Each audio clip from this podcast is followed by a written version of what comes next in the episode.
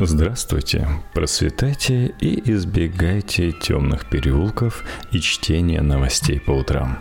Лучше вот послушайте серийный подкаст, он же подкаст «Убийственные истории». Это восьмая серия сезона, посвященного кровавому тройному убийству в курортном городке Кэдди Резот. Давайте краткое содержание предыдущих серий. В домике номер 28 курортного поселка Каеризот, что находится в штате Калифорния, девочка находит свою маму, брата и его друга мертвыми. Сама она в этот момент возвращается из соседнего дома. Она провела ночь с подругой. Полиция имеет много свидетелей, которые заявляют всякое, и все надо перепроверить. Основная версия, что убийц было двое, и даже были составлены фотороботы со слов мальчика, который спал в этом доме вместе с остальными детьми, к которым убийцы не пришли, и этот мальчик достаточно детально описал все преступление. Также, кроме убитых, есть еще и пропавшая сестра, нашедших окровавленные тела девочки – Вообще, следственную группу с нужного следа буквально сносило информационным потоком. Так, например, пришло сообщение, что 12 апреля в городе Чика, находящемся в 70 километров от Квинси, видели двух человек, соответствующих описанию, распространенному в газетах. Мужчины обратились за медицинской помощью, потому что ни много ни мало имели ножевые ранения – и более того, раненых даже удалось найти. Но выяснилось, что они не могут быть причастны к кадиризовской трагедии. Еще одно заинтересовавшее следствие сообщение было от 20-летнего Карла Спенга и его матери Беатрис Сандерс. Они в ночь с 11 на 12 апреля возвращались домой в Квинси и по дороге в районе чуть севернее от Кэдди наткнулись на две автомашины – Одна из них стояла со спущенным левым передним колесом. Это был бирюзовый Ford LTD. Видимо, места были спокойнее, поэтому Карл Сленг не проехал мимо, как у нас часто по ночам происходит, а притормозил рядом, вышел и поинтересовался. Может быть, он может чем-то помочь. К тому же он знал владельца синего Форда – это не самая экономная машина для понтов, поэтому в ней часто разъезжали те же наркоторговцы. И автовладелец этой машины был как раз из таких. Он, так сказать, работал и жил в этом районе. Его кличка была Дейн, а фамилию Карл не ведал. Карл честно признался, откуда знал барыгу. Он покупал у него пару раз ЛСД, а вот во второй машине, что интересно, по словам Карла, сидели Дейн Уингейт и Джон Шарп. Беатрис Сандерс подтвердила слова сына про две машины. Но вот молодых людей она не знала, ни наркоторговца, ни двух подростков, сидевших во второй машине. Фотографии, к сожалению, тоже не помогли.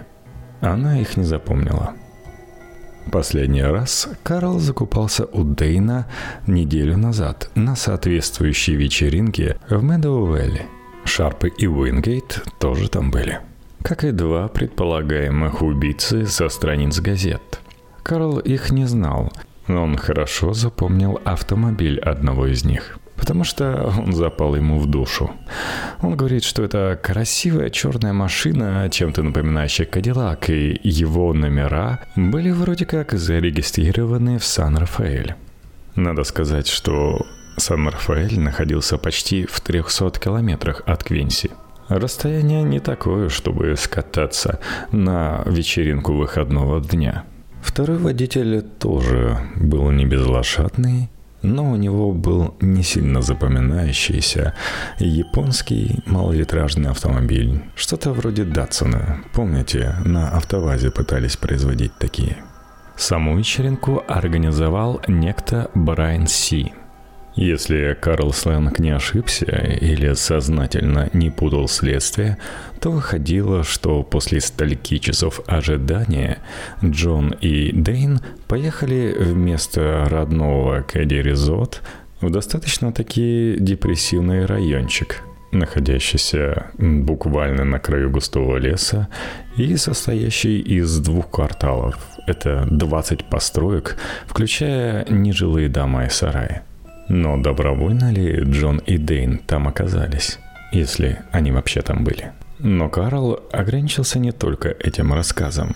Также он поведал о стычке Джона и Дейна с какими-то этническими индейцами. Дело дошло буквально до драки.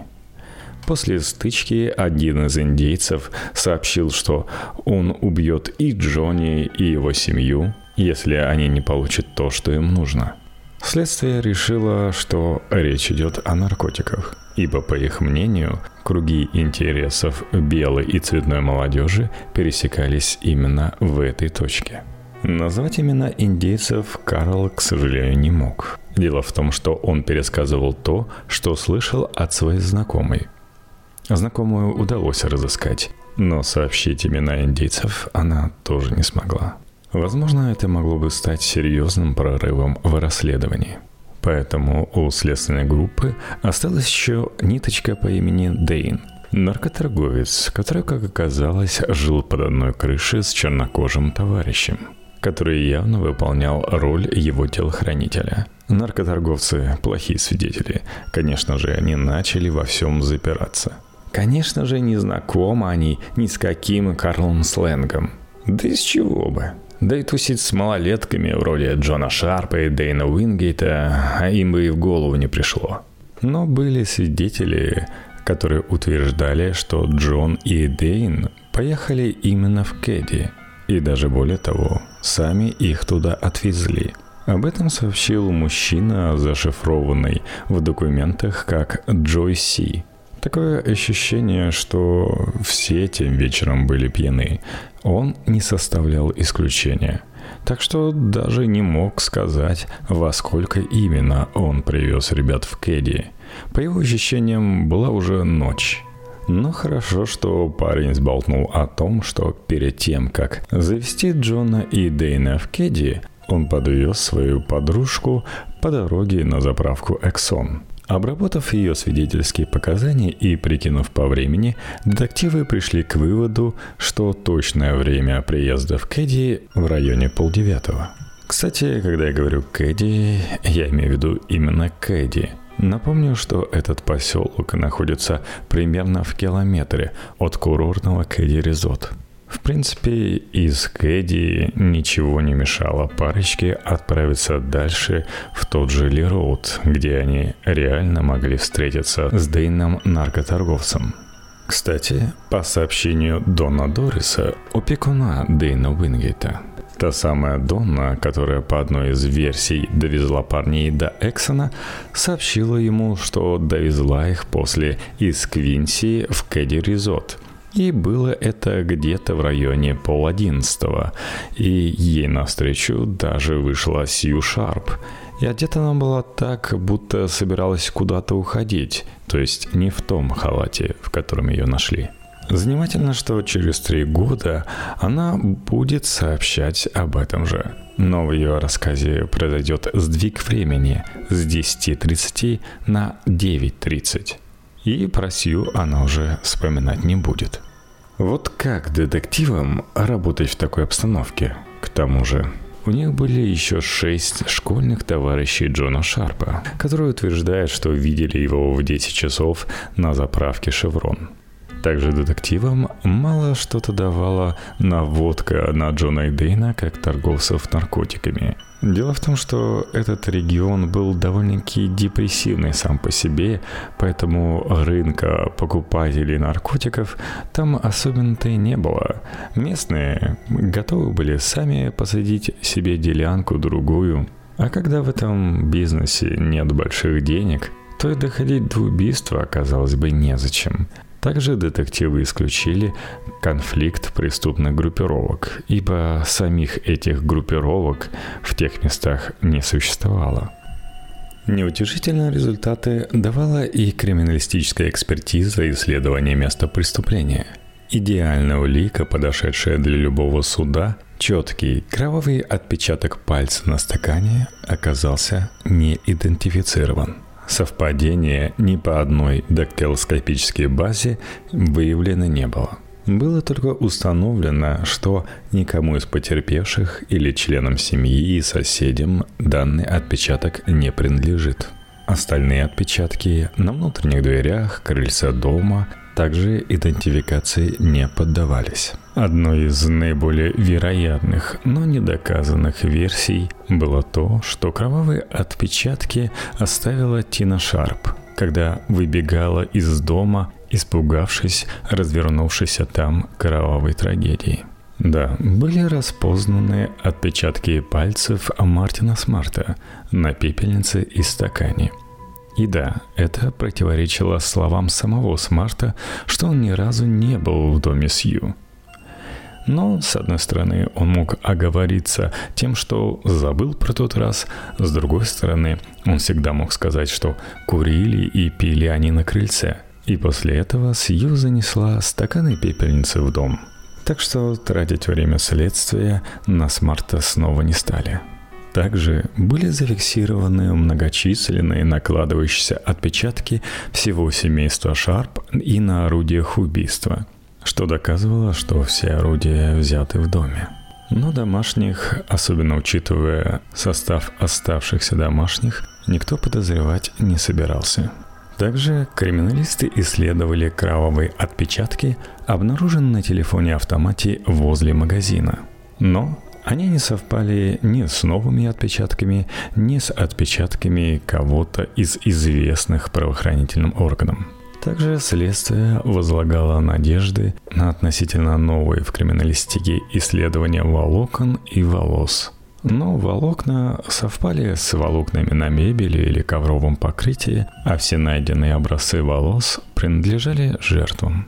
После того, как дом больше не интересовал следствие, в нем заменили всю мебель. Но в домике была и мебель, которая принадлежала семье Шарпов и была куплена ими за их счет. Так, например, залитый кровью диван был отдан брату Сью, и он, конечно же, постарался от него как можно быстрее избавиться. Также в домике проведена была генеральная уборка, чистка и ремонт – его снова начали сдавать в аренду. И в интернете даже можно найти отзывы тех, кто арендовал домик номер 28 в Кадиризот.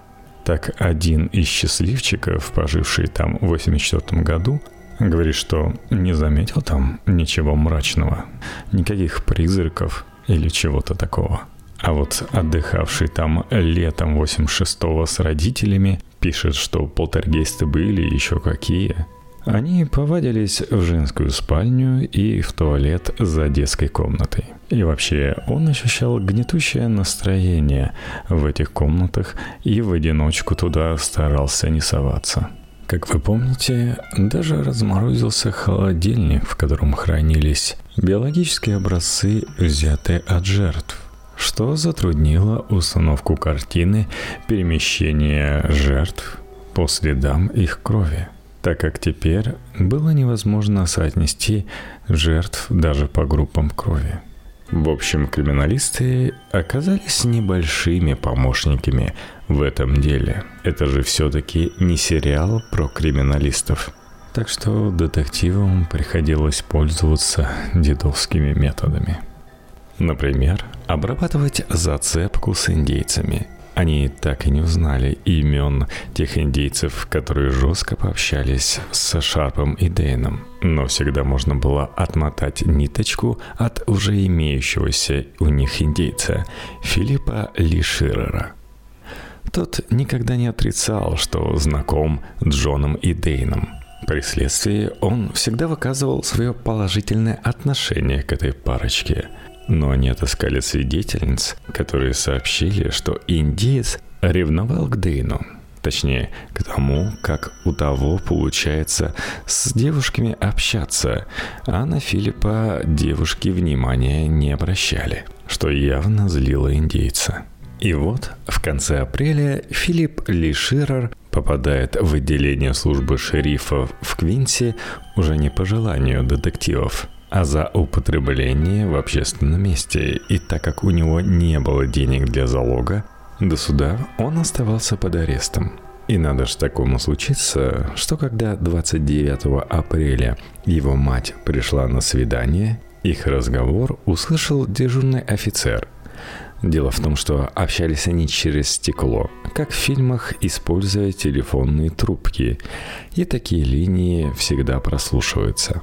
Но, надо сказать, не записываются, поэтому дежурный офицер услышал не все. Судя по всему, индейца понесло. Дежурного заинтересовало, что мать использует в своем разговоре фразы «ты бредишь, галлюционируешь», «Замолчи, ты не был ни в каком доме, ты всю ночь провел в церкви». Но сын не унимался, он говорил, что он поехал туда, ибо его забрал из церкви Мартин Смарт. И там он встретил Тину. Дежурный офицер, следуя протоколу, аккуратно переписал все имена. Потом индеец зачем-то сообщил матери, что если его загипнотизировать, он все вспомнит – Возможно, ему самому хотелось все вспомнить. Недосказанность мешала ему жить. Он говорил, что после всего он убежал и обратился к выходившему человеку, чтобы тот помог.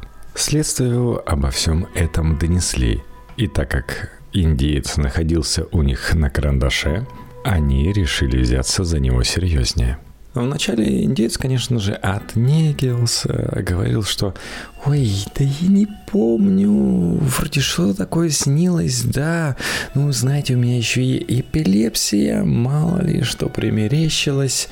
Но детективы взялись за него бульдожьей хваткой. И вот что Филипп им рассказал.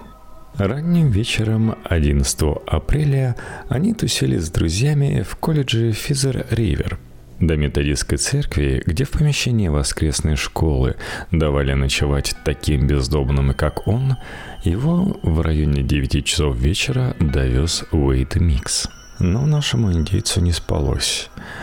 И грели его мысли только о холодненьком пиве, который можно достать, если сейчас подняться и отправиться на заправку Эксон, ту самую – Поэтому долго належивать бока он не стал и отправился.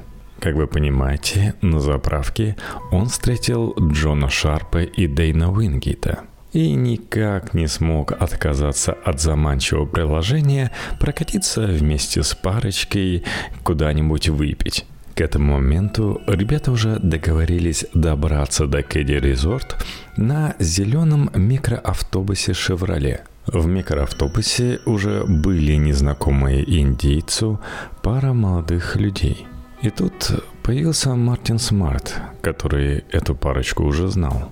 Он поболтал с ними, но в автобус садиться не стал, а поехал за ними на своем красном универсале. Так они и добрались до Хадеризот, где загрузились в дом номер 28. Но сам индеец туда не пошел. Но в какой-то момент он заглянул в окно и увидел, как один из незнакомцев ударил Джона по горлу ножом, а другой будто бы пытался пробить голову Дейна Уингейта молотком. Сью Шарп, живая и невредимая, сидела в шоке.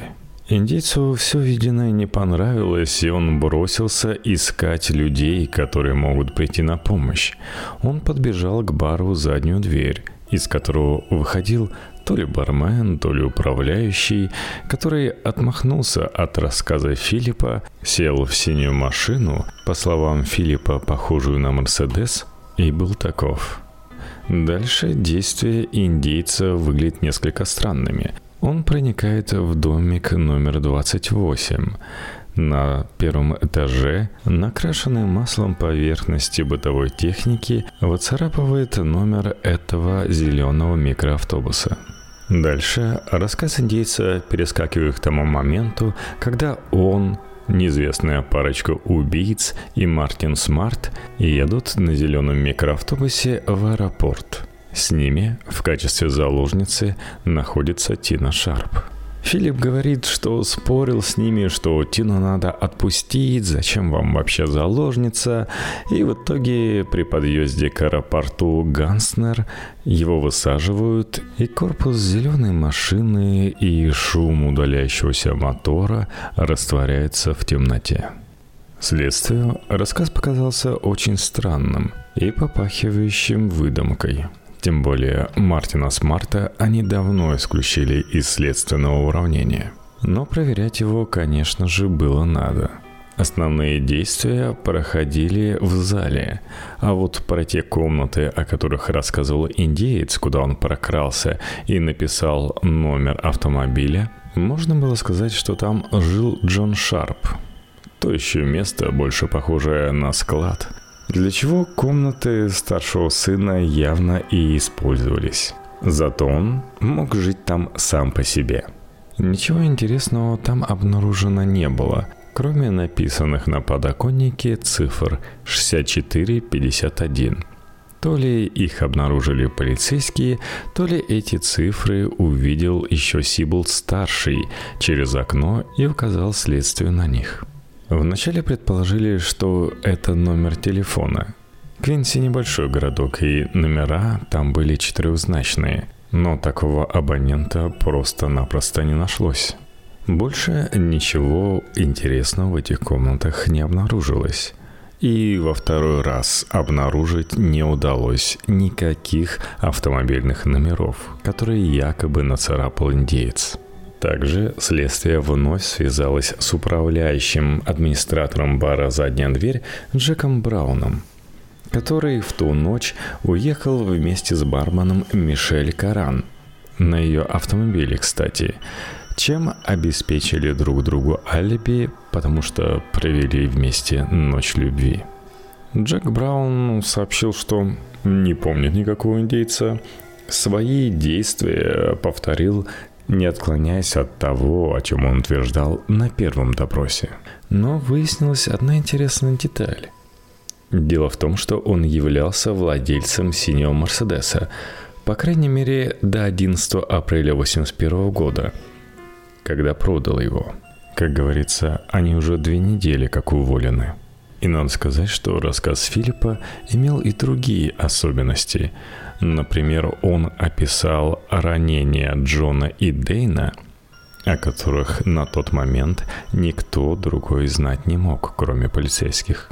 Ну и, конечно же, убийц и свидетелей убийства. Также он совершенно правильно сообщил, что на момент ранений Джона и Дейна Сью Шарп была еще живой – и вряд ли индейцу с его умственными способностями и употреблением всякого хватило бы ума столь детально продумать рассказ, чтобы он настолько совпадал с реальностью.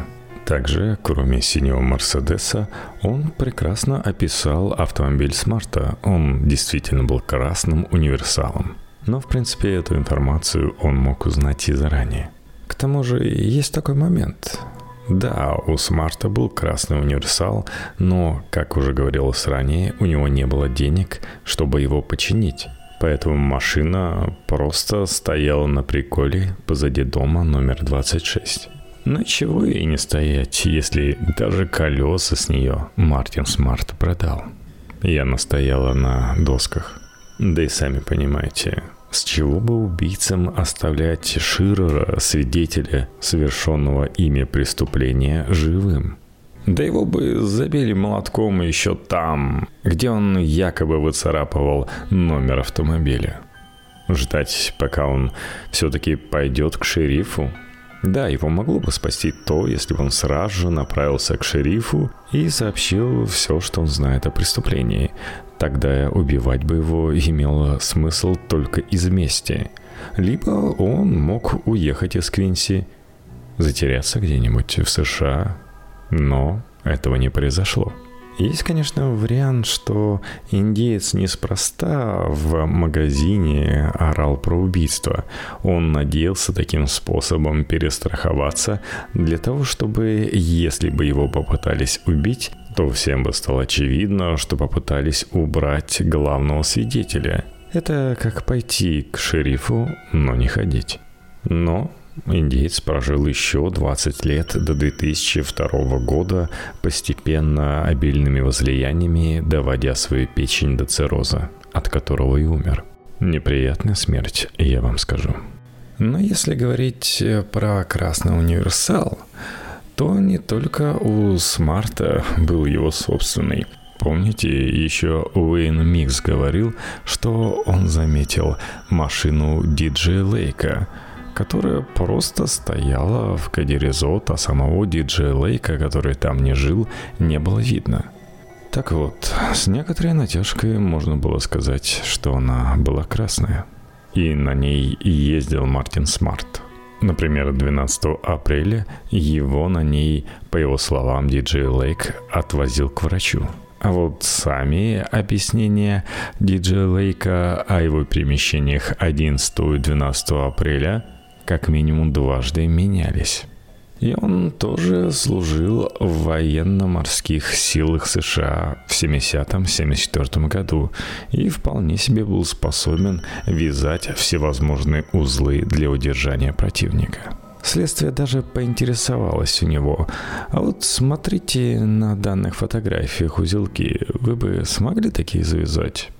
И он объяснил, зачем и для чего такие узлы вяжутся.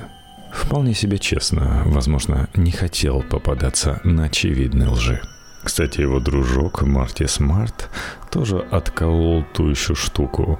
Дело в том, что 27 апреля он в седьмой раз приехал к своему психиатру, чтобы напоследок выклинчить у него рецепт на психостимуляторы. Дело в том, что он хотел оформить инвалидность, но психиатр его расколол – и хотя Марти уже поселился в Кламат-Фолсе, что находилось почти 360 километрах от клиники, он не поленился приехать. И на психиатрической сессии, где врач коснулся как раз его общения с бывшей женой – он начал грозиться, что убьет всех друзей и любовников Мэрилин. И сознался, что уже недавно убил некую женщину и ее дочь. Но при этом не трогал мальчиков.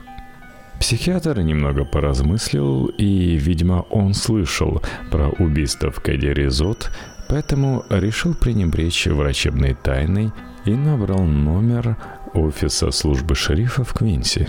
Так что уже на следующий день был официально допрошен представителями Министерства юстиции штата Калифорния, а именно принцем Макримом и Гарри Брэдли. Но в этот же день 28 апреля к шерифу округа Пламус Даго Томасу явился и некий Джозеф, знавший Смарта еще по учебе в школе – он рассказал о встрече с ним в Каламат-Фолсе. По его словам, Хотя во время их разговоров с Марти вроде как был трезвым, как стеклышко, он все равно на полном серьезе утверждал, что если Мэрилин к нему не вернется до пятницы, то он явится в Квинси и перестреляет там всех ее дружков. То есть э, идея фикс у Марти явно была одна и та же, и он затянул ту же самую шарманку, что и с доктором. Дак Томас все запротоколировал, сверился с календарем, выглядел так, что пятница наступит уже 1 мая, через три дня. Поинтересовался у Джозефа, а есть ли у вас, дорогой, алиби на 11-12 апреля? Удостоверился, что тот был в этот момент на юге Калифорнии никак не мог оказаться. Одновременно и в Кадиризот, Джозефа отпустили. Казалось бы, пора реагировать, но детективы показали некоторую долю профессионализма и связали все с тем, что еще 23 апреля Мэрилин подала на развод, и Мартина об этом уведомили – но дальше больше. 29 апреля в местной газете Фазарива Bulletin появилось сообщение об этом, что явно добило Марти. Помните, я вам говорил о том, что он очень любил свою супругу. И писал ей трогательные письма после. Но в тот момент он был сбешен, и при этом видите, что в обоих случаях самой Мэрилин он никак не угрожал. Да и следственная группа понимала, что он просто выговаривается и ярится, и ничего делать не собирается, да и не способен он на что-либо. К тому же в то время очень верили в полиграф, и то, что Марти смог пройти проверку на нем, казалось железобетонным доказательством отсутствия его отношения к убийству. Так что шериф ограничился тем, что 1 мая 1981 года возле дома Миксов объявился полицейский патруль, которому была выдана ориентировка на Марти. Но Марти так и не появился в Квинсе, потому что нашли дурака. Ух, честно говоря, очень долго записывал этот выпуск. Как-то так все получалось, что вечером посмотришь какой-то сериал, почитаешь книжку, и когда вроде как пора уже, давно пора садиться и записывать подкаст, времени остается так мало – и пока соберешься с мыслями, это время совсем уходит, как песок сквозь пальцы. И думаешь, вроде завтра еще вставать, еще перед Новым годом надо столько всего сделать по той же работе. И как бы давайте я 8 часов все-таки посплю. А в итоге выпуск не записан. Но вот вы, вот вы, можете написать комментарий – Пишите комментарии, где вам это удобно. Оставляйте отзывы в iTunes.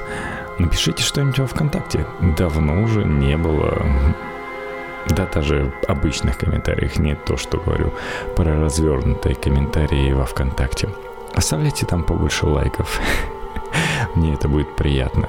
Как я понимаю, вы больше слушаете в других подкастоприемниках, но во ВКонтакте так легко зайти и посмотреть что людям зашло то, что я записал.